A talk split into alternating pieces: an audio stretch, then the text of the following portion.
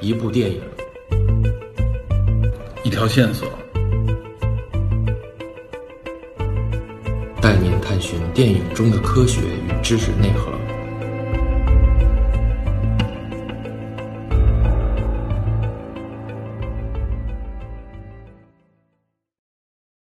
Hello，大家好，欢迎收听本期的电影侦探，我是 Peter。啊，我是 DP。来，昨天我们侦探社内部刚做了一次所谓的影评会啊，第二届影评会。嗯，对，然后本来我们原定的是周五聊，但因为这影评会，所以我们就改在了影评会之后。今天已经是周日了，我们来聊一部其实应该是我们以前从来没有触碰过的一个话题哈。啊，对，这个电影的形式和表现的主题，我们原来应该聊的比较少。应该没聊过啊。这个我跟侦探社里几个朋友说的时候，他们都有点儿不太相信啊，认为我们怎么会聊这样的电影啊，有点意外。就是我们今天要聊一聊，嗯。其实从去年的年中就开始火起来的一部电影，一部法国电影啊，对，叫做《燃烧女子的肖像》。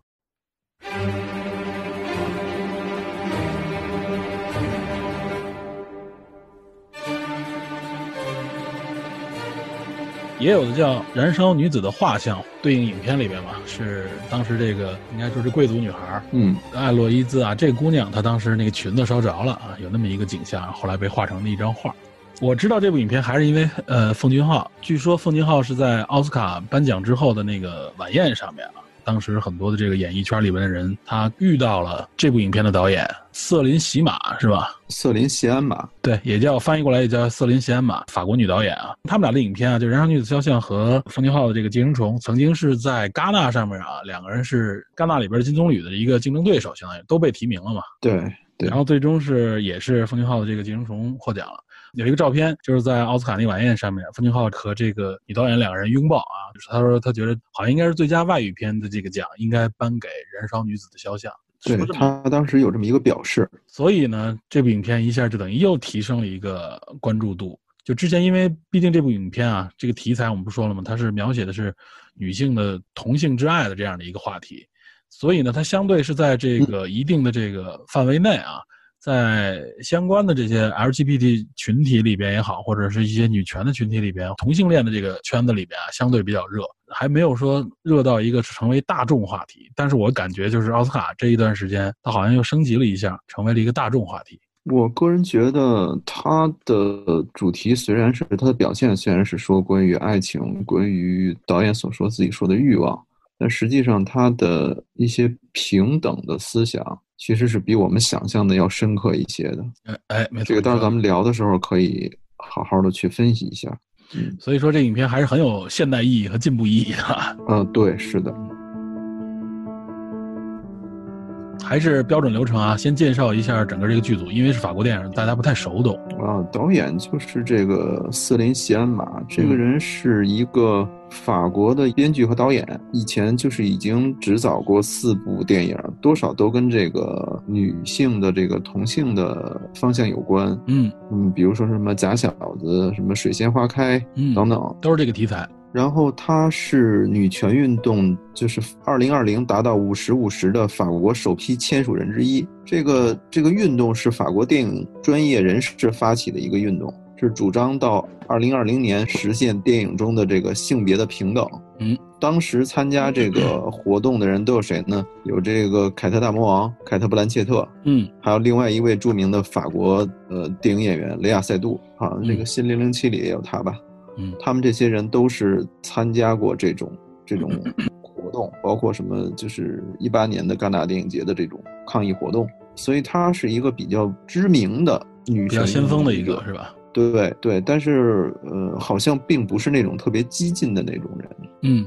嗯，另外那个演演那个画家玛丽安，这个演员叫 诺耶米梅兰特，对是一个法国女演员。她原来是学舞蹈、现代舞，还有一些什么呃唱歌的，后来又嗯当过模特，最后又当了演员，是这么一个人。啊，她形象挺出众的，不是啊、对，就是棱角比较线条比较好，棱角比较分明一些。哎，对我头一次看的时候，我感觉她有一点点像那个艾玛沃森，有一点点像。呃，他的脸型某些方面是有对然后黑头发线条，对线条，还有那种的眉毛，不太不太笑的时候那种感觉。哎，有一点像那个侧脸的时候啊。嗯。然后另外一位主演演那个艾洛伊斯的女主演叫阿黛拉·哈内尔。嗯。她是就是法国凯撒奖的最佳女配和最佳女主都夺过。嗯，她是一四年对一四年的《美丽失败者》是得了凯撒奖最佳女配，然后一五年的《不打不相爱》得了最佳女主，也就是影后。呃，她本人是一个女权主义者。嗯，而且她另外一个身份就是她跟这片子的导演瑟琳·吉安玛两个人在一四年的时候凯撒电影节的颁奖典礼上，他们俩就承认。公开交往了啊，不过他们两个是你不过在拍这个片，他们俩是都是。不过在一八年拍这个《燃烧女子肖像》的时候，之前他俩就已经分手了。好，然后我记得你还说说他有一个什么什么前一阵的一个什么引人注目的事情。对，一个颁奖礼上面，他有一个离场退退席的这么一个退场的这么一个情况，表示抗议抗议那个谁，咱们原来说过波兰斯基。啊，就是今年是吧？今年二月份是吧？凯撒奖的这个啊，反正就是近期四十五届凯撒奖。嗯，当时是把是凯撒奖把什么呃最佳导演《我控诉》吧那部电影颁颁给了《我控诉》。《我控诉》这部影片其实据说有一点点争议，而且影片本身确实也是具备一定的这个话题性和和质量的啊，要不然他也不能拿奖嘛。咱们侦探社里面还说，很多人还想，呃，在下次影评会的时候谈一谈这部电影呢。但是这部电影可能是因为有一定争议性啊，可能目前还没还没确认下来。嗯，好像是因为这个抗议事件有关吧？对，这个阿黛拉·哈内尔就因为这个事情就退场了，是吧？对，因为阿黛拉·哈哈内尔是曾经，嗯，就是他是 Me Too 运动里边的一个参与者，他也曾经，对，据说他介绍过他在十几岁的时候吧，曾经遭遇过，也好像是一个导演的性侵。对吧？然后他对这件事情非常愤怒，所以呢，然后波兰斯基，咱们之前没有详细说嘛，就是在那个嗯好莱坞往事里边提过几句啊。波兰斯基因为有这个跟涉嫌幼未成年少女的一个强奸案，对吧？被判不是涉嫌了，是实锤。对，是实锤。他就是说说这个有这个强奸案，所以他呃就离开了美国，现在一直定居在欧洲嘛，一直不能回国。回国的话，他就会被捕。所以呢，他一直是在这方面是有一个很大的瑕疵和污污点。那么凯撒奖把这个奖颁给了这部《我控诉》，据说这部《我控诉》我没看过呢，还啊，据说这部影片里边有一点点啊，他好像为自己开脱的这个意思。对他为自己找，就有点外人看来有点找借口吧，这种感觉就是他在电影中表现的好像就是说我这个人是某些方面是不像你们想象那样，是我因为那种没有或者说有争议，或者说。捕风捉影的事情受到了一种不公平的控诉，他认为自己受到了不公，对他认为自己受到了不公平的待遇，对他他难免会让大家想到这个这个方面，而且他好像电影中也有意无意的展现这个，所以让大家也会联系起来嘛，对，很不满。然后这个影片结果又颁给了这么一个争议话题的一个导演，然后当时是我记得侦探社群里也聊了，当时他就离席，他就退场了，有几个有不少人退场，当时啊，因为这个奖。啊，对，好像很多女演员都退场了。哎，对，尤其是女权 Me Too 运动里边的，对吧？这个波兰斯基也算是风口浪尖嘛。哎，反正这个事情就像咱们说的，他是确实是他一个污点，他也呃洗不干净这件事情。对，但是我们今天显然话题不是在这点啊，有关这个的相关话题和争议，也许有以后有机会我们会详细聊。我们回到这部影片啊，就是扮演艾格伊兹的这个女演员啊，这个阿黛拉本人就像这个角色一样。就是性格属于比较的，怎么说呢？比较的强硬，而且比较有个性的这么一个女性。呃，在电影中其实是交代原因的，到时候咱们聊的时候可以说。对对啊，因为这部影片里边主要其实我认为就这三个女性吧，导演加两个，她应该算是一个双双女主的这么一个搭配，对吧？说不好谁是。感觉，我个人觉得好像还是阿德莱·哈内尔演的这个艾洛伊斯是女主。我自己觉得是这样，但是篇幅占的更多的，或者说这个主要视角实际上是一个画家嘛？对，他是是以他作为试点人物，啊，咱们简单可以说一下这个大概的剧情。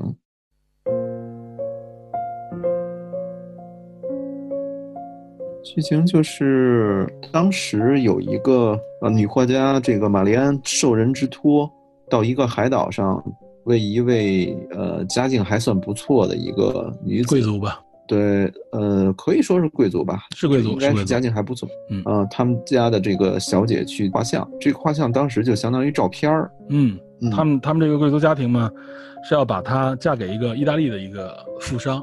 对，主要是为什么她嫁到意大利去？因为她母亲就是从意大利来的。就是他们先看看她长什么样。对，因为两边连见都没见过，包办婚姻嘛，对吧？尤其那个时候那个年代，应该是她这是十八世纪嘛，一七七零年左右。对，一七几几年的事情。对，嗯然后那个时候一一方面包办婚姻，另外一个那时候也讲求的是这个婚姻主要是一个为了这个家庭的延续啊，为了一些政治啊，为了一些经济方面的这种家族方面的需求，对吧？嗯所以这个婚姻建立在是这样的一个基础上。那么这个迎娶之前嘛，又没见过面，要画一张他的这个肖像送到男士那一边啊，这相当于是一个重要的一个礼仪了，已经是。仪式吧，可以说是仪式，对对一个规矩。但是这个玛丽安在上岛之后得到的消息是什么呢？是这一家其实有一个长女吧，应该是嗯长女本来是要出嫁的，但是长女因为不愿意服从这个婚事，选择跳海自杀了。所以这个出嫁的这个有点家族任务的这种感觉，就落到了现在这个艾洛伊斯嗯，二女儿的身上。但是二女儿显然也是不愿意哈，对也是不愿意，不愿意作为这么一种跟商品一样被打包筹码嘛。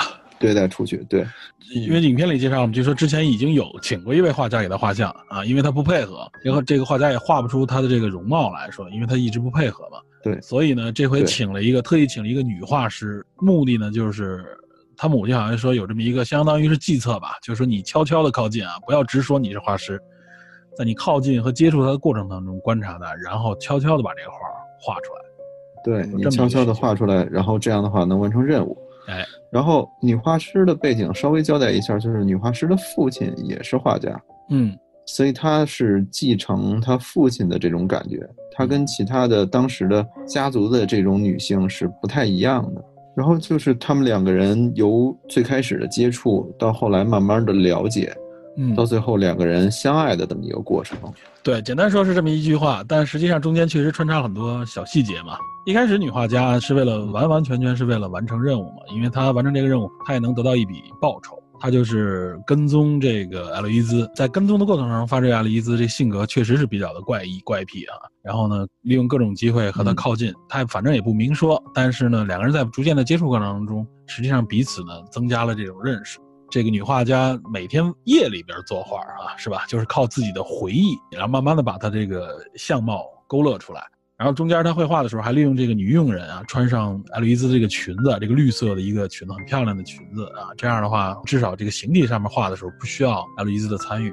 至于面部呢，他完全是依靠自己的接触和记忆。这个人物的肖像确实是画出来了，但是有一个特别大的问题，就是这个人物画出来以后没有表情。一是因为他参照的这个爱洛伊斯本人就没有表情，二是因为他这个不是真正的坐在那儿的这种肖像画，所以他画出来的人物也是相对来说不太自然的。嗯，怎么说呢？也不是说没有表情，他画了一个微笑的面孔啊。但是艾洛伊兹最后知道了他的身份，结果他把这张画展示给艾洛伊兹的时候，艾洛伊兹的那个评论等于是刺激了他。艾洛伊兹说：“你这画的根本就不是我，一点也不像。嗯说白了就是无神嘛，按咱们的话说就是毫无神气。因为他他确实是偷偷画的嘛，他本来也不能够完成。然后他就勉强画了一个并不生动的一个表情，靠记忆嘛，就一个微笑，比较僵硬的微笑。我们一看肯定会说这很像。我估计他当时交差是没有问题的，但是呢，阿里伊斯的这番评论，他当时我记得好像说了一句话，说没想到你还是一个艺术评论者。反正当时他们俩那个对话还是很有玩味的。嗯，最后呢，导致他对方就回怼了，我没想到你是一个画家。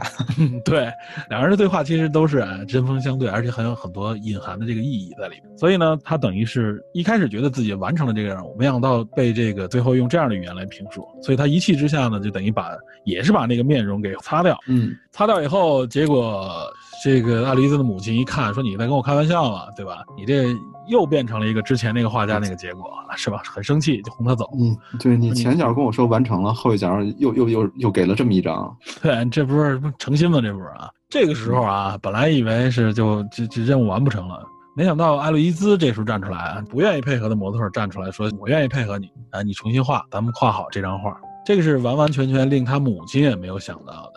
本来他母亲就是设一计嘛，瞒着他偷偷画，就是因为他不愿意。没想到这个时候，哎，他居然是答应了这个画画这件事情啊。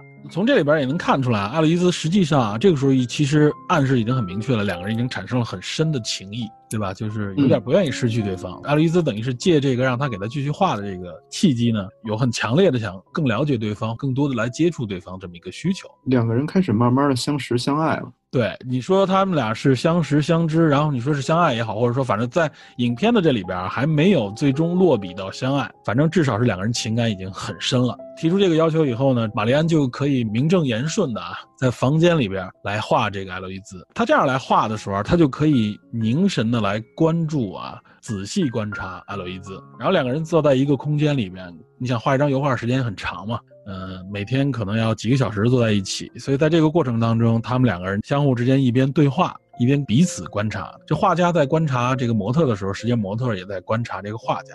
在这个过程当中啊，这个可以说爱情的这个火花啊，就是越蹭火花越多，最后终于被点燃了。呃，我记得中间还有一段啊，有一段很关键的一个一段戏，你记不记得？就是在夜里边，在聊天的过程当中，这个艾洛伊兹呢给。玛丽安和那个女佣讲了一个希腊的神话故事，那个俄尔普斯的故事。对，俄尔普斯与欧律狄克这么一个传说，爱情的传说吧。这个传说很有名。他们讲的这个故事啊，呃，应该是从公元前后传出来的。它并不是当时古希腊啊最早那个公元前几百年的时候古希腊的传说，因为据说在那个时候的古希腊的一些典故啊、诗词里边，荷马史诗之类的里边，并没有俄尔普斯这个角色。实际上是后来，就是公元前后的这些诗人们把它加入进来了，有这样的一个考证。然后呢，据说关于俄尔普斯的这段传说呢，一共有若干个版本，比较著名的有四个版本。这四个版本分别是这个是维吉尔版，维吉尔的一个，他是古罗马的一个诗人啊，他这个版本应该是最早的。但丁和维吉尔的，对，这个很有名。然后跟维吉尔同名的啊，实际上是叫奥维德，他也是古罗马的一个诗人，好像据说。奥维德跟维吉尔和另外一个人被称为这古罗马的这个古代这个诗人三杰，而且奥维德的这个版本呢，就是很多神话这个诗里边，其中这一部分啊是借鉴了维吉尔的这个诗词的一部分内容。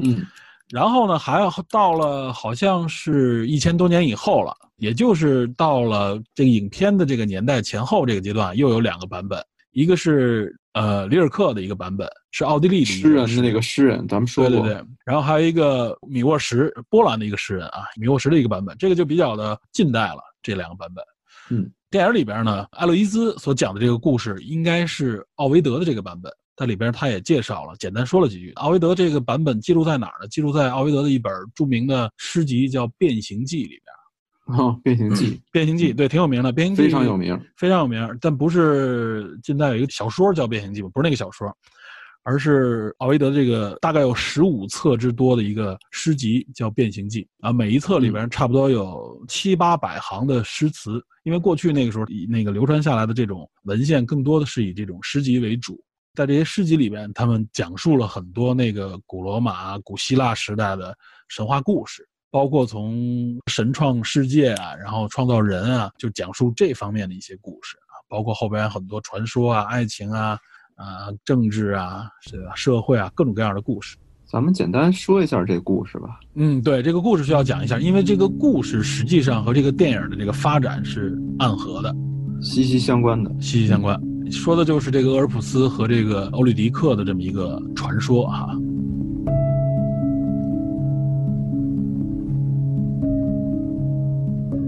这个俄尔普斯在这个传说当中，他是一个相当于是一个音律之神，呃，音乐家，音乐家，对，他是一个音乐家，他是个音乐家，他他也不是白丁，他也是名人之后，或者说是神人之后啊。对他参加过押送的这个英雄远征嘛，嗯，去取金羊毛嘛。他有一个七弦琴，据说是啊，传说中有一个七弦琴。大家如果。大家我说通俗点，大家记《圣斗士》里面那欧路飞嘛？不就是他吗？哎哎哎，没错没错，《圣斗士》里有这么一号啊，有这么一号。本圣斗士 号称最强，拿一七弦琴，其实原型就是他。对，天琴座嘛，指的也就是对天琴座的来源就是这里嘛。对，然后他这个琴反正弹起来就是没有一个人可以不为之动容啊，就是弹的非常好听，非常的动听。对。啊是这样的一个够压倒海妖吧？我记得是对，而且据说啊，为什么这个故事这么源远流长？一个爱情，他这个爱情故事很凄美；另外一个呢，呃，据说俄尔普斯实际上是代表了不仅仅是音乐音律，还是艺术之神啊，有这方面的说法哦，就是艺术代言人的这么一个感觉。然后，所以有很多后来的这个创作，除了诗歌啊这种文字以外，很多画里面都有他的这个故事。哎，对，是的，跟这个也有关系。哎，对，这影片里边也有关系。对，嗯嗯嗯，就说的是什么呢？就说的就是他和欧律狄克，欧律狄克是他的妻子嘛，也是一个非常美丽的妻子女人。对他们两个人是奥维德的这个版本里边，他的妻子应该是在婚礼上被一只蛇咬伤了，对，咬了脚了。咬伤以后呢，结果就中毒去世了。呃，去世以后呢，俄尔普斯是非常的伤心啊，他伤心过度，最后呢，他呢就是打算呢一个人勇闯地狱啊，这个相当于进入阴曹地府，他想到这个阴间去找回他的妻子。至于他是想和妻子就一起共赴死呢，还是想把他妻子复活？呃，这个并没有定论。反正是他是进入到了地狱啊，也是用他这个神奇的琴，非常厉害的这个琴艺，打动了他在路途上遇到的各种艰难险阻。最后呢，等于是来到了冥王哈迪斯的面前。在原来奥维德这个版本之前，维吉尔那版本里啊，说主要说就是他用琴声打动了哈迪斯。但是在奥维德这个版本里边，有人说很很神奇的是什么呢？虽然说奥维德这版本这诗里边也写了他是用琴声打动的，但是这个琴声之前啊，他有特别长的一段描写，说的是什么呢？俄尔普斯在和冥王之间做这种沟通。啊，据说看那个整个对话下来，感觉俄尔普斯是一个非常能言善辩的一个呃一个智者那种感觉啊，就是他的语言非常的厉害，而且这里边还提及到冥王的一些 一些不太光彩的这种事情啊，对，等于最后驳倒了这个。这应该是奥维德自己加的。对，这是奥维德自己加的，就等于是在奥维德这个诗词里边，感觉他不是靠的琴声，靠的是他的这个能言善辩啊，最后等于是最后等于是战胜了所有的挑战，然后打动了冥王，最后冥王说 OK，我答应你。破天荒的啊，可以让人复活。怎么复活呢？就是你可以带着你的妻子回去，但有一个条件，就是你带她回去是，你从这个阴间啊，从地狱一直要走到人间。你们两个抵达人间之前，你不可以跟他说话，也不可以回头看他。就是他在前面领着他的妻子，让他妻子的相当于是灵魂跟着他一起渡回去。反正这个就增加了很多神秘的感觉啊。不能说话，这个太很苛刻，而且还不能回头，你知道这很苛刻。对。这就感觉是什么呢？就是你只能一个人在前面，就是咬紧牙关啊，默默的往回走。据说反正是又是啊非常非常恐怖啊，非常艰难的一段路程。最终他终于来到了这个人间，马上就要迈入人间的时候啊，然后他实在是没忍住回头看了一眼。他回头看了一眼的时候啊，在这个诗词里边，我记得他那电影里边也描述的时候，他回头看了一眼的时候，立刻相当于是这个诅咒就就应验了。他这么一回头，他妻子立刻就回退到这个阴间之中啊，因为他妻子还没有出来嘛，还没有从地狱里边完全走出来，在他后边。最后就跟他说了一句永别啊，结果这个永别这话音还未落，他妻子就已经消失了。最后他只是听到这么一个告别的这么一个声音而已，一下子就就怎么说呢，崩溃在了这个 地狱的门口。对，但是在电影中。呃，玛丽安和艾洛伊斯两个人对这个俄尔普斯和他妻子呃欧利迪克的这个分别有了不同的看法，有了不同的看法。包括旁边有那个佣人嘛，那个小姑娘也说，他怎么能回头呢？嗯，他已经坚持到这儿了，他凭什么回头啊？这个时候，玛丽安和这个艾洛伊斯就有了不同的理解和解读。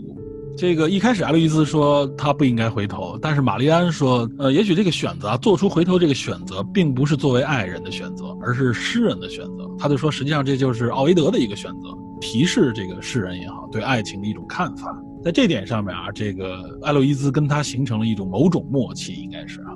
呃，我记得艾洛伊兹的想法是另外一种，艾洛伊兹的想法是，也许是欧利迪克自己选择叫了他。让他回头，反正两个人的想法是有差别的，差别，而且对这个影片也好，或者说对这个故事本身的理解都是很有意味的。嗯，确实有很多人会纠结，为什么俄尔普斯在这个时候非要非要回头呢？对吧？很神奇，因为在维吉尔和奥维德里边啊说的这个回头，实际上还是说的比较的，就是没有去说明他为什么要回头，对吧？只是给出了他回头的这么一个结果，导致了这么一个结果嘛，就两个人一下从此就。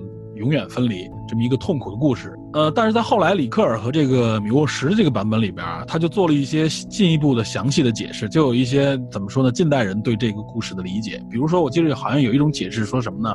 就是因为他在前面啊，领着他的这个妻子的灵魂走嘛，他在前面。有一种说法是他迈出这个地狱以后啊，进入到人间，迈出地狱以后，也就是他迈出以后，实际上他觉得就已经出来了，明白这意思吧？就是说，OK，我已经这不是卖出来吗？我已经达成了，我可以回头了。结果没想到呢，他卖出来，他后边他妻子还没出来呢，他回头回早了。所以他妻子没出来的时候，就等于两个人没有完全完成这个旅途的时候，他就回头了。所以他妻子一下就被拉回去了。这是一种说法。呃，还有一种说法啊，就是我觉得听上去就很凄凉，也很很伤感啊，就有一种宿命的感觉。就是整个这个过程当中啊，呃，俄尔普斯一直在前面走，因为两个人不能交谈，也不能说话，他也不能回头。他其实这一路上啊，这么艰辛险阻，这个在地狱当中的一路上，他就没有感知到他妻子在的背后。他说他走的时候，他感觉好像是有两个人的脚步声，他在往前走，然后呢，他感觉好像后边有人在呼吸，但当他停下来屏住呼吸的时候，后边的声音也什么都没有。后来他冥冥之中感觉，他感觉好像是不是自己听到的脚步声和呼吸都是自己的，就是后边其实一直就没有人，这是一种感觉，一种暗示。所以他走到最后的时候，他回过头啊，有一个解释说回过头其实什么都没有。你可以说他回过头的时候，他妻子被拉回去了，也有可能确确实实，其实他就不可能把一个已经死去的人复活。他走走走，他无非就是自己在走，自己在在迷惑自己，并没有这么一个人。这个后边的有，我记得有人解读就用这种方式来解读，就听上去更神秘，而就感觉好像这个宿命是不可被打破的那种感觉。嗯，如果结合到这部电影中来说的话，就是说玛丽安认为欧利迪克自己主动回头的原因是他选择了跟妻子的美好回忆。哎，对，有这么一层含义，是是这么一层含义。但是按照艾洛伊斯的想法，就是说，是呃，欧利迪克主动选择叫尔普斯回头。对，这个其实是我觉得这是一个两个人某种意义上说是一种，因为玛丽安认为他这是一个，就像你说的，这是一个世人的选择，而不是爱人的选择。他选择留住了最美的一个瞬间，或者说永恒的一个瞬间。对。艾洛伊斯认为是欧利迪克自己选择了这个声音，也是一种告别。就是说我选择让你回头，这样的话，我们反而能分别。这个分别的瞬间，你能够记住我是永恒的。哎，对，因为在古希腊的这个最早版本里，欧里迪克并不是人类，嗯，他不是人类，他是一种叫做宁夫的，翻译成宁夫，其实就是类似于小仙女的那么一种东西。对，他不是人，精灵不是人类。然后，对对对，他有点类似于精灵。你如果从这个角度考虑的话。嗯呃，所以他在后面没有脚步声，甚至没有声音，也有可能。嗯，他就不能和人生活在一起，是这意思吧？对，嗯，但是最关键的是说，这个神话带给我们的，从这个电影角度来看，是玛丽安和艾洛伊兹两个人对这个理解是有一点偏差的，这也是两个人最后分手前那个重要时刻的一个提前的铺垫预言。对，预言。所以，呃，了解这个神话的前因后果，对两个人未来的这些事情是有好处的，对整个故事的理解也有一定帮助。对，嗯，反正这块很关键啊，这块是一个体现主题的一个内容。呃，影片直到三分之二之后吧，两个人才正式确认了。这个彼此的关系，也就是在最后，画家为这个艾洛伊兹画画啊，这个过程当中，两个人不断的交流啊、接触啊，最终实际上有了实质性的一步，这个两人的关系才最终确立啊。这个也就是之前很长的一段时间，两个人这种从相见、相识、默默的彼此的理解，然后包括两个人共同面对一些事情啊，都是这个情感的铺垫，到后边终于是啊，点上了这个爱情。燃烧就相当于是一种释放的欲望嘛，就像昨天咱们聊的那个一样。而且释放出来之后呢，就是两个人就是有很多很亲密的接触，而且可以说是已经达到了不分你我的这种地步了吧，就是完全就是一个热恋的状态。嗯，对。而且而且热恋的时候呢，他们两个人曾经有一个小细节，就是在那本诗集当中啊，就是奥维德那个诗集当中，在第二十八页，呃，当时是这个这个画家为自己画了一幅像啊，就是相当于给对方一个纪念。因为这张画实际上是私密的，在奥伊兹自己的这个诗集里，只有他自己知道这里边有什么。对，就是给彼此留一个念想。嗯，没错，留一个记忆。没错。呃，这影片之所以叫《燃烧女子的肖像》啊，就是他们在这个夜里边参加了一个，相当于是这个岛上面啊，都是一些中下阶层这些佣人们的一个聚会活动上面，篝火旁边的一个聚会活动都是女性。主要是因为这个他们家的这个女佣人啊，这个小女孩怀孕了，她呢想打掉这个孩子，在参加这个活动的时候呢，找到应该是接生婆那样的一个人，然后跟他咨询说了一下，说我这个肚里孩子怎么办？想打掉这个孩子这个过程也是阿丽兹和玛丽安之间建立这个情感的一个过程，他们俩就帮助，相当于主要是玛丽安嘛，这个画家他主动帮助这个女佣人，想帮助她流产，打掉这个孩子。我记得当时有一句话就是阿丽兹问玛丽安。说你对这个有经验吗？玛丽安说：“我有。”哎，就说明玛丽安实际上在情感方面啊，她经历的应该肯定要比艾洛伊兹要丰富要多。她应该有过波折。对，说到这儿，我们也顺便说一句啊，这就是这个女佣人，她在这里边这个角色也很重要。一方面，她是两个人沟通时的一个衔接点；另外一个呢，就是在这里边，她也是一个女性视角当中的一个一个思想。表现的是什么呢？就是这个虽然没有明说，但是明显能感觉到这个女佣人她不想要肚子里边这个孩子的原因其实很明确，就是她没有建立一个稳定的爱情关系。那既然如此，她也不想要这个爱情的结晶，就是这个孩子她也不想要。她是有这么一个诉求，也是女性想掌握自己命运的这么一种诉求。这也呼应了当今女权运动当中有关堕胎权这个话题。那么也是由女性来协助她摆脱这种所谓的命运束缚吧，就是这个孩子，因为生育可以说是女性这个生命当中就像婚姻一样最重要的一个节点啊，尤其是在古代啊，尤其在过去里边，无论是中国还是在国外，就是女性只有生育之后，她的地位才能稳固，而且包括她的婚姻也好，家族对她的这个寄托也好，完全寄托在就是联姻以后的这个传宗接代之上啊，这就是一个被工具化的这么一个视角。对，这这里边就表现出来，他们有反抗这种工具化的这么一个思想。这段其实揭示了几个信息：第一，就是说这个岛看似是孤立的，但实际上肯定有男人。嗯，啊，但是只是没有直接表现。第二，就是女仆养不了这个孩子，应该可能是因为她自己的经济实力原因。或者是呃迫于压力的原因，她她的经济地位应该是比较低下，说明那个无力抚养，造成她怀孕的那个男性也没法承诺或者说抚养她。对，应该也是这种经济处于比较底层的这种状态。嗯，这个所以就是他们去最后去想办法，包括喝药草，包括跑步，我那块看的挺心酸的。对，没错，是对，其实是一个当时女性。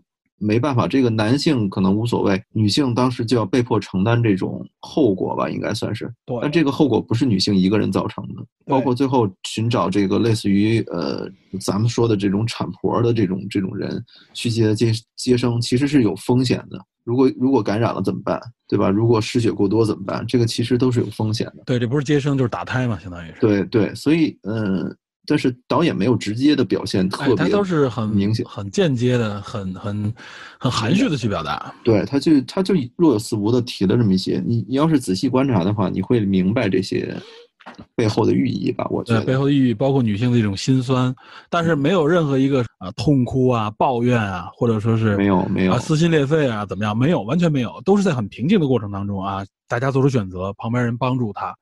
对呢，然后就去实行，对吧？这也是我特别佩服这个导演的一个一个方面，就是某种角度上，我们可以说他的表达很高级。对他一点都不是那种我们可能脑海中产生的那种，呃，就是对女权电影的那种那种看法，那种固固有的看法。包括燃烧的点啊，包括这个到了这个影片的怎么说呢？燃爆点的时候，一定要催情啊，或者说一定要是把这个东西突出化，他都没有这么去做啊。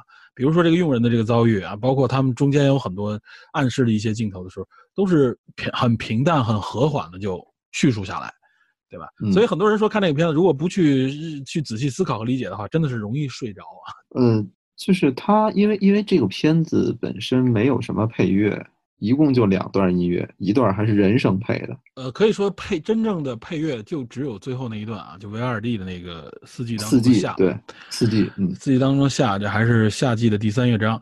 呃，然后前边你记着吗？他这个女画家，她有一个在钢琴上面弹了那么一段，也是维尔蒂的。对，也是维尔，就是下这一段啊。只不过他是断断续续弹，而且弹的其实比较的粗糙，但你一听就能听出来，他弹的是夏季里边第三段，就是。代表那个暴风骤雨，暴风来雨来临之前的那段，对对对，也是暗示，就是说他们的情感就是已经到了这种，或者说就处在这么一个像夏季的这个暴风骤雨一样啊，来的时候非常的轰轰烈烈，但是也可能很快就消失了，但是造成的影响很大，有也有这方面的一个暗喻在这里边，嗯，所以整个影片就是又没有配乐，然后就像你说中间那个有一段是人声，实际上就是大家拍手唱歌嘛，也不能完完全全算是配乐。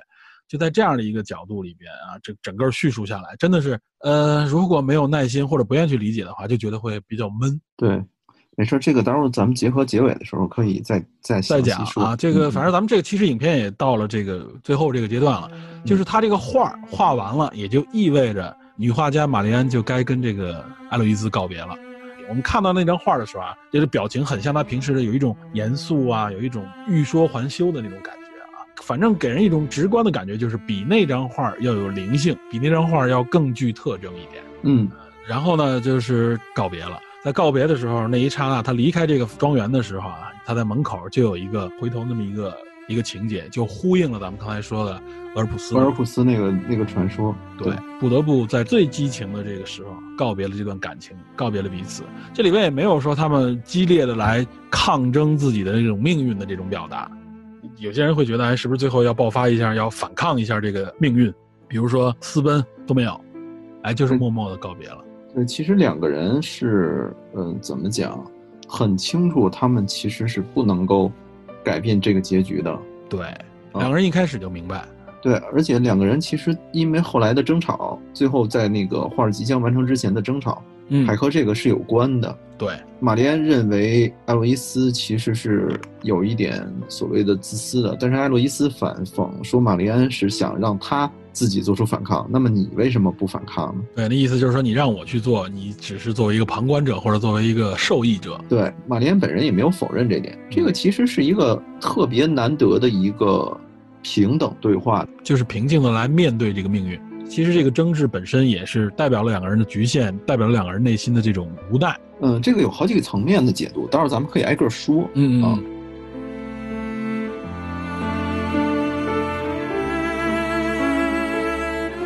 告别之后呢，这影片就是来到了结尾，就若干年后嘛。其实呼应他一开始。这个玛丽安出现，实际上是已经若干年之后了。他是一个画师，他在教女学生们画画。女学生们翻出了她一张画，就是一个女性啊，背对着这个屏幕，站在中远方，然后这个裙子还着了火，在夜空当中啊，是这样一个画。就是这个画本身的意境非常的神奇，然后就等于这个故事解释了这张画的由来。所以这个时候呢，回到时间线的这个起初，就是玛丽安这个时候呢，参加一个画展。嗯，那个年代其实有很多法国有很多这样的沙龙，举办各种各样的画展。结果在看这个画展的时候，哎，一眼就识出来了一张画啊！这个画所画的就是这个艾洛伊兹，但是这个艾洛伊兹这个时候身边是站着一个小姑娘，对，应该是他女儿，应该是他女儿。通过这一点也能判断出来，这至少是三五年之后了。他一眼就识别出来，就很感动。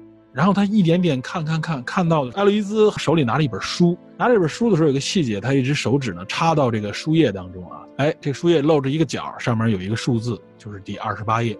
这个一下啊，这说白了，应该就只有玛丽安能够看懂这二十八意味着什么。就是当时他们俩那个那个场景，那可以说是他们爱情最高潮的时候留下的印记。他通过这一个镜头就能明白，艾洛伊斯根本就没有忘记他，就像他怀念他一样啊。而且他用这样的方式来表达对他的怀念和对这段情感的记忆，用这样的一个暗示的方式，我相信如果这张画不被展出的话，没有人能看到。但他仍然愿意留下这么一个瞬间啊，来表达小的细节和伏笔。对，这个伏笔就是让很多人一下就是说最后的高潮啊，就是在这儿就被点燃了啊！这最后这个呼应觉得好厉害啊，好感动，很隐喻的这种方式。这也是怎么说，爱情影片里边运运用的最好的，就是利用某一个信物嘛，或者某一个。符号性的物质啊，在最后呼应一下影片当中的一个重要情节，但是实际上影片到这儿并没结束啊，最后还有一场戏，呃，这最后这一场戏啊，就比刚才那个可以说打动你的地方就就更厉害，也就是影片全片当中唯一一段真正有配乐的部分，就是结尾。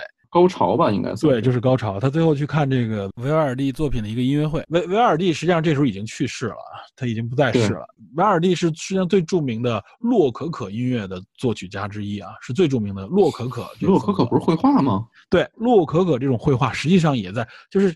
包括洛可可啊，什么印象派之类这些啊，它其实不局限在绘画上面，它在其他的艺术形式上都有，什么雕塑啊，什么音乐啊，甚至文学创作里边，建筑这些都有。它是这样的一个啊，一个综合性的艺术。对对对，它是对艺术的一个时代的一个标注嘛。啊，这个维尔第这个音乐就是四季当中的这个夏嘛，也是那一段。影片最后的高潮就是玛丽安欣赏这场音乐会。他坐在音乐厅左侧的包厢里，哎，他远远望去，发现这个艾洛伊兹就坐在对面的包厢里边。但是很令人动容的就是啊，他一直凝望着这个艾洛伊兹，但艾洛伊兹一直凝望的是舞台上面。从始至终，艾洛伊兹也没有斜眼，他就没有发现玛丽安。但是呢，玛丽安看到他以后呢，就是一直凝望着他，发现这个乐曲达到这个高潮的时候，他看到艾洛伊兹这时候流下了热泪。而且流下热泪的时候那种表情啊，那种感情的那种感觉，就是说我就像见到了久别重逢的这个爱人一样那种感觉啊，非常的动容，非常的感人。哎，这个是影片当中最后的一个高潮，影片就着落在这一点，等于是把这个等于刚刚才那个第二十八页那个暗示之后啊，又是又推高了一个层级。对，就是最后我印象特别深的就是艾洛伊斯随着这个维尔蒂的这个四季在那里起伏的呼吸，对，这个情绪明显是被带动起来，就对，像一点一点的不断的深入，然后眼泪最后流下来，随着那个音乐的节奏，对，虽然说两个人最后实际上也没有说，反正终于又相见了、叙旧啊都没有，仅仅是通过这些间接的表达，体现了对这个情感啊不断的一种烘托和加强，对，是一个余味吧，留了一个余笔。就是残缺之美吧。只有最后，实际上只有是未完成的这个东西，才是最值得怀念和最值得记忆的。缺失的哈，对，缺失之美，这就是整部影片啊。反正我觉得这个影片至少从直白的表述上看了出来，它就是表现一种非常纯美女性之间的这种爱恋的感觉，这是第一感觉，嗯，对吧？这个肯定有，有很多人评价呢，就是说这个影片所展现出来的视角呢，是一个非男性的视角。因为过去描写女性之美、对女性的这种爱恋的时候，往往是男性视角嘛，因为毕竟他站在一个异性恋的角度上。说男性视角和这个女性视角在这个影片里边就有一个强烈的对比，就是这里边导演所表现出来女性视角是什么呢？是更柔和的、更平稳的，怎么说呢？甚至是更静态的一种欣赏。对吧？就原来我们也说过嘛，就是呃，异性之间彼此吸引的时候啊，女性要表现出来这种东西，代表的是什么呢？就是代表它这是指向的是生育，就是基因传播的这么一个角度。呃，这是男性视角。呃，是也有人评价这部影片里边啊，就每一个镜头你暂停下来都是一幅油画。无论说是在房间之内两个人之间的对视啊、独角戏的时候，或者说是在野外，在这个海滩边、在悬崖边的时候，在草丛中啊，在这个夜间的时候，确实有一种啊，就像油画一样、印象派的作品一样。我记得有人还截出来，他其中有几幅图，包括他比如一开始上这个海岸的时候，登陆的那个岛，他那个登陆的那个点是一个挺著名的一个法国的一个景点，是一个度假的地方，叫做圣皮埃尔的这个基伯龙白港海岸。他从那儿上岸的时候，其实呃，原来有印象派的一个画家叫马克西姆·莫夫拉啊，他的油画里边就有这类似的场景，包括有海岸、海滩、海的这种场景，跟他这个中远景都是对应的。从这里也能看出来，就是导演斯林西安马他的这个怎么说呢？法国导演的这种艺术修养啊，他的这种艺术表达，哎，可以说我们某种角度来说，它是非常高级的。嗯，咱们其实可以从几个方面来说一下这个电影啊嗯，他的这种艺术表达哈，艺术表达，就是首先说，呃，这个片子给我印象中最深的就是平等，但是它这个平等其实是分几个方向和嗯几个类型来呈现给大家的。第一是说它镜头运用的平等，影片中这两个女性主要的角色，大多数情况下的镜头都是平视的，双方对视，处在一个相同或者相等的高度的这么一种，没有严格意义上的高低落差。比如说两个人躺在这个呃床上的相视，火炉边啊，火炉边，对，比如说两个人在海边的这种对视，嗯，啊在画室里边，对吧？对，画画室里面两个人的对话，它这种呈现的方式都是平等的，它给大家造成了一种视觉上的这种平等，然后两个人的身高和胖瘦也比较接近，这个是一种比较接近的这种平等。这种平等并没有直接的去给你一个没有一个直接的说教感，没有一种强调感，对，是一种潜移默化的。包括两个人有一个接吻的一个镜头，一个人穿红，一个人穿绿，有人把那个截图出来作为这影片的宣传图片之一。对，这个头是叠加的，这种也是一种平等的感觉。呃，我觉得这个是一个挺挺高级的这种镜头语言，这是一方面。还有一个，我是后来看那个导演访谈的时候，还是什么时候说的，这个平等是我们没想到的，就是这个电影儿全部整个的音效只有两段，咱们刚才说的，就是抛开那个玛丽安弹琴那段的话，嗯，一个是女性在那个篝火边的那种吟唱，那帮女仆，还有那个拍手吟唱，对对对，还有一个是结尾的维巴尔蒂的那段。嗯这段导演为什么要这么体验？导演说他其实就是想重现当时那个社会的那个女性是一个什么样的状态。哎，嗯，然后他说的就是说，我要把观众以平等的状态带入到这个当时的这种环境当中。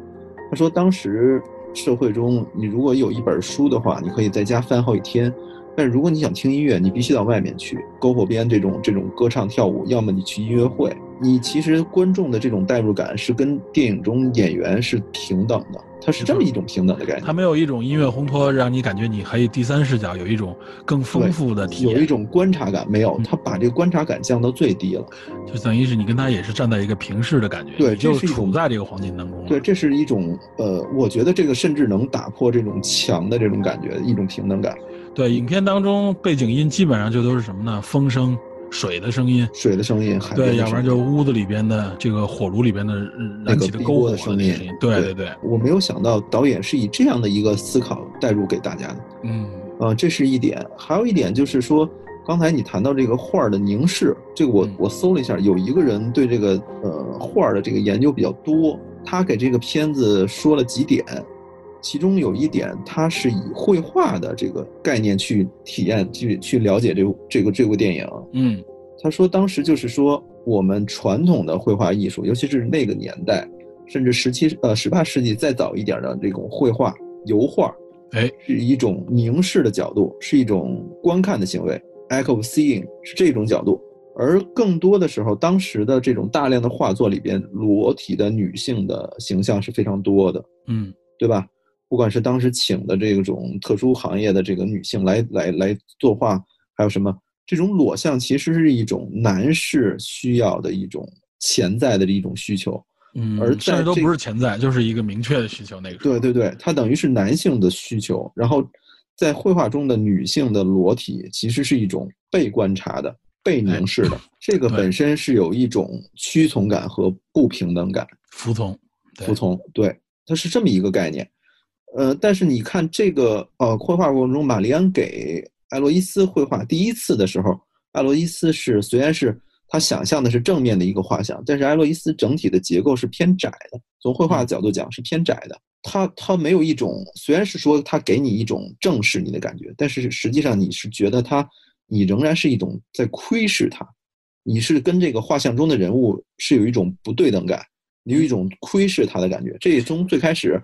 呃，玛丽安是偷偷看他来绘画，跟这个是对应的。哎，而且最后那个画像实际上也是，呃，这个是艾洛伊斯是斜眼过来看着你，有一种他也有一种对你一种，好像那个眼神里面有一种好像发现你了，藐视你的那种感觉。对，后来玛丽呃艾洛伊斯作为真正的模特去画的时候，虽然身体是侧开，但是他的整体呈现的那个三角要打开很多。嗯，就是他跟之前的那个对视，你单纯的对视他，凝视他。是不一样的，他也在凝视你，哎，这有一种平等的感觉了。这个是我觉得是很厉害的一个一个角度。对他把一些想表达的语言放到了他的镜头语言里边、画面里面，甚至是说画面里面。嗯，呃，我记得艾洛伊斯有一句话，就是说你在观察我的时候，那我又在看谁呢？对吧？他其实是有这么一个。暗指，而不是一个死板的一个模特，而实际上他也是在观察画师嘛。哎，对，这是一种，也是一种平等的概念啊。这个他举了很多这种历史上名画的例子，我就不说了，因为我对这些也并不算懂。嗯，然后这个电影中，呃，所有的画并不是演玛丽安这个演员来画的，当然，当然是一个好像一个现代的一个画家。对，叫呃法语发音叫做 Elena de la Mer，应该是这么一个发音。对，叫伊莲娜·德尔麦耶，翻译过来德尔麦耶啊，就是你说的这个发音。对他来绘画，包括那个特写中的那个绘画的细长的手，也是他本人。说基本上所里边所有你能看到的画作都是出自他手。对，然后玛丽安这个人物。其实是有历史上三到五个女性画师的原型哦。呃，我都说一下啊，他的名字比较绕口，但是我觉得还是有必要提一下。一位是意大利的巴洛克画家，叫阿尔泰米西亚·真蒂莱斯基；还有一位是十八世纪法国的画家阿德莱德·拉比勒吉亚尔。嗯，还有一位是伊丽莎白·维勒勒布伦。呃，同时还有这个导演提到的一位瑞士的这个画家，叫安吉丽卡·考夫曼。嗯。这几个人物的绘画的偏重的题材和领域都不同，特点也不太相同。嗯，但是他们很多人的这种荣誉，比如说，呃，这个阿德莱德·拉比勒吉亚尔，她是第一位在卢浮宫开设自己工作室并收学员的女性艺术家。哎，这个跟玛丽安的那个也也能对应上。对，她后来当老师嘛。对，有很多画像都有这个女性画师的特点。他并不是说这种说这种呃，像片中说玛丽安说是因为自己女性身份被禁止画男性裸体啊，实际上在当时历史上说，十八世纪之前，包括十八世纪那时候，呃，画画都是那种历史的题材、宗教的题材或者神话，主要是宗教历史，对，尤其是神话还有神话。过去古典主义啊，什么对对对，包括他们后来这个，呃，直到巴洛克，尤其是洛可可，他更强调的这些个人的东西了嘛。对，那个时候的画作几乎都是男性画师来画的。嗯，对，对吧？咱们上期聊孝宗聊那个，基本都是男性。聊尤其知名的，几乎几乎很难听到有女性的名字了。对，知名全是男性。对，但实际上到十八世纪以后，中产阶级崛起，然后他们当时有很多人就有这种。呃，我我绘画，我需要有人给我做画像，是一种身份和经济的象征。对。然后在法国，当时文化这个艺术更为开放，社会风气也更开放，所以女性有很多人能够从事这种专业领域的画作。所以玛丽安后来参加那个也是巴黎的这种像你说的沙龙，所以它是有一个历史的背景在里面的。没错，这是一点。还有一个就是这片中火。是一个挺明显的信号。咱刚才说火是一种燃烧，是一种释放欲望，对吧？激情燃烧嘛。对，激情燃烧。但是火某种意义上也是一种什么？有一种禁果的感觉，就像盗火的普罗米修斯。普罗米修斯。对，呃，片中这火很多时候就作为这种背景的光线，啊，但是最开始的时候，这些光线都是比较阴暗的，比较就是跳动的小火苗。比较明显的几场火，一个是。艾洛伊斯的裙子着火，那段是两个人感情的一个升华，两个人隔火相望，对吧？然后艾洛伊斯注视着对方，没有意识到裙子着火。嗯，啊，当时那个玛丽安的眼中也燃烧着那种欲望。哎，没错，他们在这个情感还没完全确认的时候啊，嗯，往往距离让他们感觉更安全，让他们感觉更大胆，愿意去哎暗示一下。所以他也是一步一步推进啊，先是中距离的这种对望，然后慢慢慢进入到近距离。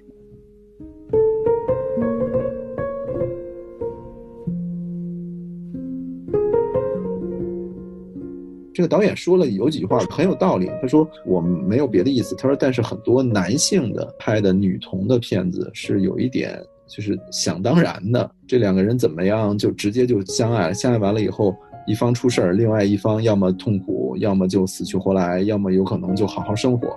没有描述两个人是如何接触、了解，怎么样这个欲望拍出来的，他没有，就不够女性视角，不够不够细腻，体会到所谓女性的这个心路历程哈。对，所以这个导演在拍的时候，他说有些地方我可能不太喜欢，但是我不得不这么做，比如说控制演员的呼吸啊，呃，包括玛丽安最后在这个。画像前看到艾洛艾洛伊斯那个画的时候，是呼还是吸？他说呈现的方式是不一样的。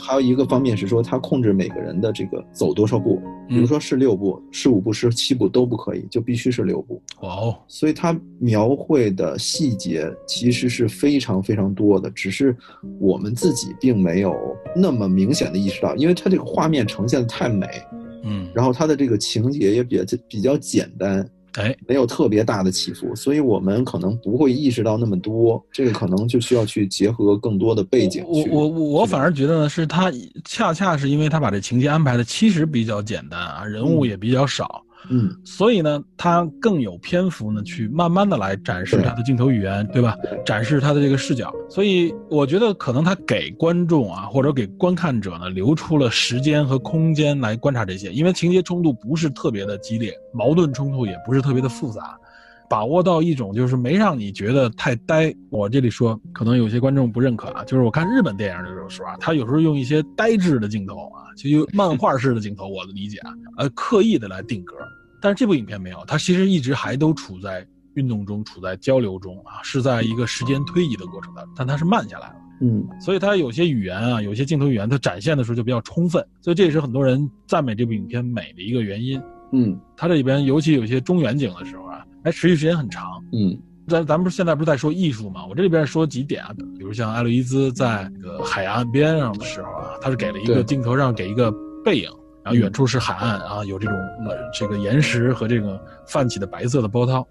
然后呢，对对对，它是一个中景。这个艾洛伊兹在这画的正穿着绿衣服，对吧？哎，没错。然后他这种镜头就很像呃，这个卡帕斯·弗雷德里希的这个画啊，他是哦他的弗雷德里希的画，专业说这个说这个人名可能大家不知道啊，但他有一张画我记忆特别深刻。嗯他这个他的画经常以中远景的这个人物背影啊为主，但我就记住他一幅画叫什么？叫雾海上的旅人。雾海上的旅人，雾海上的旅人，我给你描述一下，我不知道你有没有这个画听。过这个名字，应该一个男性啊，一个男性拄了个拐杖啊，穿着一身黑色衣服，男性拄着拐杖，背对着观察者，站在雾海之上，山顶上，底下都是雾，然后远处呢有一些光，其实这个东西是聚集到这个男性身上啊。哦，看到那张画，你就会发现你绝对在哪儿见过。哎，我就是对这张画特别有印象啊，它都是这样的一种样子，然后他就有很多画就类似于像这阿丽丝的样子啊，他看着啊，就很有意境。我我好像有印象，是一拄拄拐棍儿一男的吧？对对对啊，他就是，而且是抬呃抬着一只脚踩在一个石头上，好像是那样的一个样子。好像是，嗯好像是，我有就类似他画过很多这样的画，就给你感觉好像很神秘啊。就这样的画，他展现出来，他是一个浪漫主义的这个风景画家嘛，所以他展现出出来的这个内容啊，也被运用到了这个电影当中。这个这个电影当中不是说只采用一种风格，他采用了多种绘画风格和这个不同时代的这些样貌啊，展现在他这个镜头当中，呃，非常稳，给人感觉非常的美。提到艺术，我我有一个感触啊，就是你看一开始。这个玛丽安她凭借的是什么？她画，包括她教她的学生的时候啊，说你们要多观察、仔细的看，然后再落笔，不要老抬头低头、抬头低头的那种啊，就看一眼画一笔，看一眼画一笔那种啊，就是他不希望你是纯临摹的那种感觉。包括他画艾洛伊兹的时候，一开始的采用的方式是，我只能观察你平时跟你一起跑、跟你一起聊天、接触，慢慢的接触，然后他到夜里边回忆的去画。你知道，我觉得这个让我想起什么了呢？嗯，就是他给我感觉，他就像有点印象派的感觉了，对吧？对，印印象派讲求的是什么呢？就我就不是百分之百复刻了。我为什么叫印象派？简单说，就是我凭靠的是我脑海当中、我头脑当中记忆的那部分，更强调是我的表达，强调是我观察到以后给我的一种印象，我来把把它表现在我的作品当中。但，印象派这个时候还没出来，这是一七几几年嘛，十八世纪。呃，印象派是十九世纪才出来嘛，一八几几年啊，著名的什么莫奈啊，知道马奈啊哎，对，我要说就是你熟啊，对啊，这个 莫莫奈比较熟嘛，对吧？这些人他们是 十八世纪出来，但是这个玛丽安展现出来的，哎，是不是有一点点往那个方向去走的那种感觉？他就强调的时候，因为他现实的这个限制，他不能够现场临摹。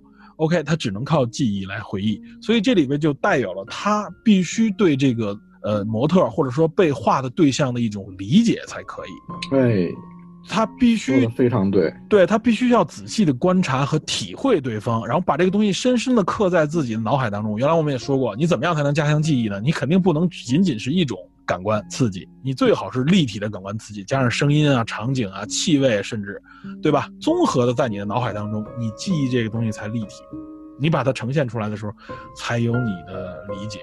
所以这也是说说明什么呢？就是作为一个艺术创作者啊，当他在仔细观察一个他想要描绘的事物的时候，他一定是用情的来观察的。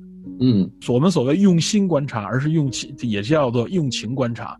所以很多艺术创作者会喜欢上他的被创作，或者说是他描述的那个事物或者那个人，对吧？这个在跟这个片儿就能对应上，这也能对应上了，对，也就是说，这个情感产生可不是空穴来风，这是很正常的一件事。我们现在也能知道啊，很多我们知道，比如说就八卦一点吧，说一些艺术家和他们画的一些模特，对吧，产生了一些很近的关系。我们说的再俗通俗一点，导演喜欢上主演，这个很多吧，很啊常见吧对吧？？导演实际上，我为什么喜欢上主演？我就是在，我我观察这个演员，对吧？我我我调配这个演员来表达我心境的时候，我们彼此之间是有很多观察的。嗯，呃，然后包括像你，比如说，我们简举个最俗的例子啊，跟这个对应的，比如说诗人在为一个，比如说为一个喜欢的异性写诗、画画或者创造雕塑的时候，你很有可能在这个过程当中就爱上对方，对吧？嗯情感投入到对方，这也是为什么很多人说这些艺术家啊，这呃怎么说呢？他们的情感不靠谱、不稳固，为什么呀？因为他们每次去观察、每次去创作的过程当中啊，都是一次全情投入，在这个全情投入的过程当中，他就会可能爱上一个这个对象，对吧？所以这也是为什么说他们可能是这个情感变化的很快的一个某种原因啊。不过我我记得印象派好像知名的画作都是风景画啊，人物画。印象派，当然了，这里面印象派我说的啊，这个我只是借助啊。印象派更多是风景，印象派其实有很多，我们以后有机会可以详细聊一些跟真正印这个印象派相关的一些内容，再详细说啊。简单说，印象派之所以会产生，它有多种原因。一方面是就比如说，大家在艺术创作上面已经就是说，对人物的刻画描写啊，或者说对事物的描写已经达到一定程度的时候，他们希望突破。怎么突破呢？就是说，我不再是说画以画的像为最终目的了。我希望能增加一些我个人的创作。这实际上也是印象派刚一出来的时候，为什么受传统的这个画界的这个打压？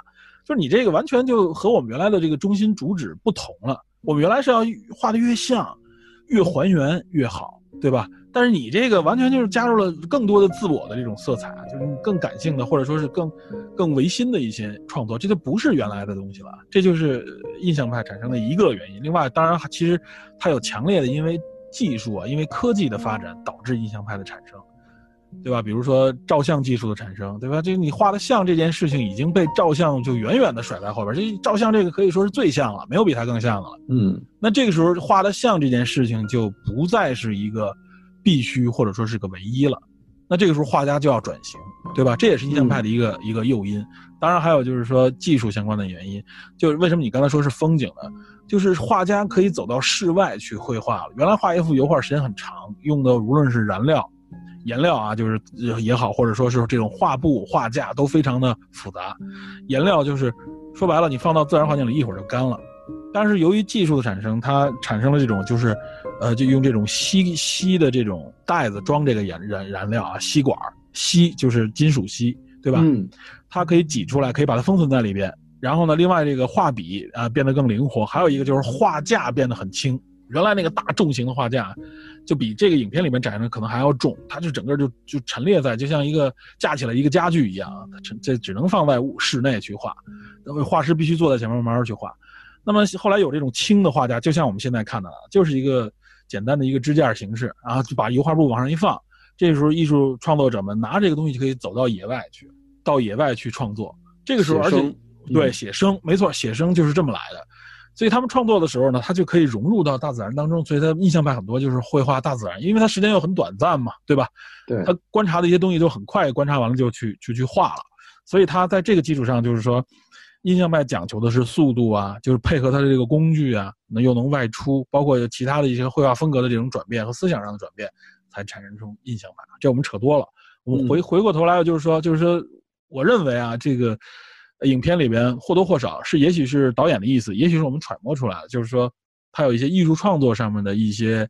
方向性的引导，另外也呼应了他这个主题，就是为什么会爱上对方的这么一个话题。对，所以他是有这种历史的传承的，对吧？嗯嗯。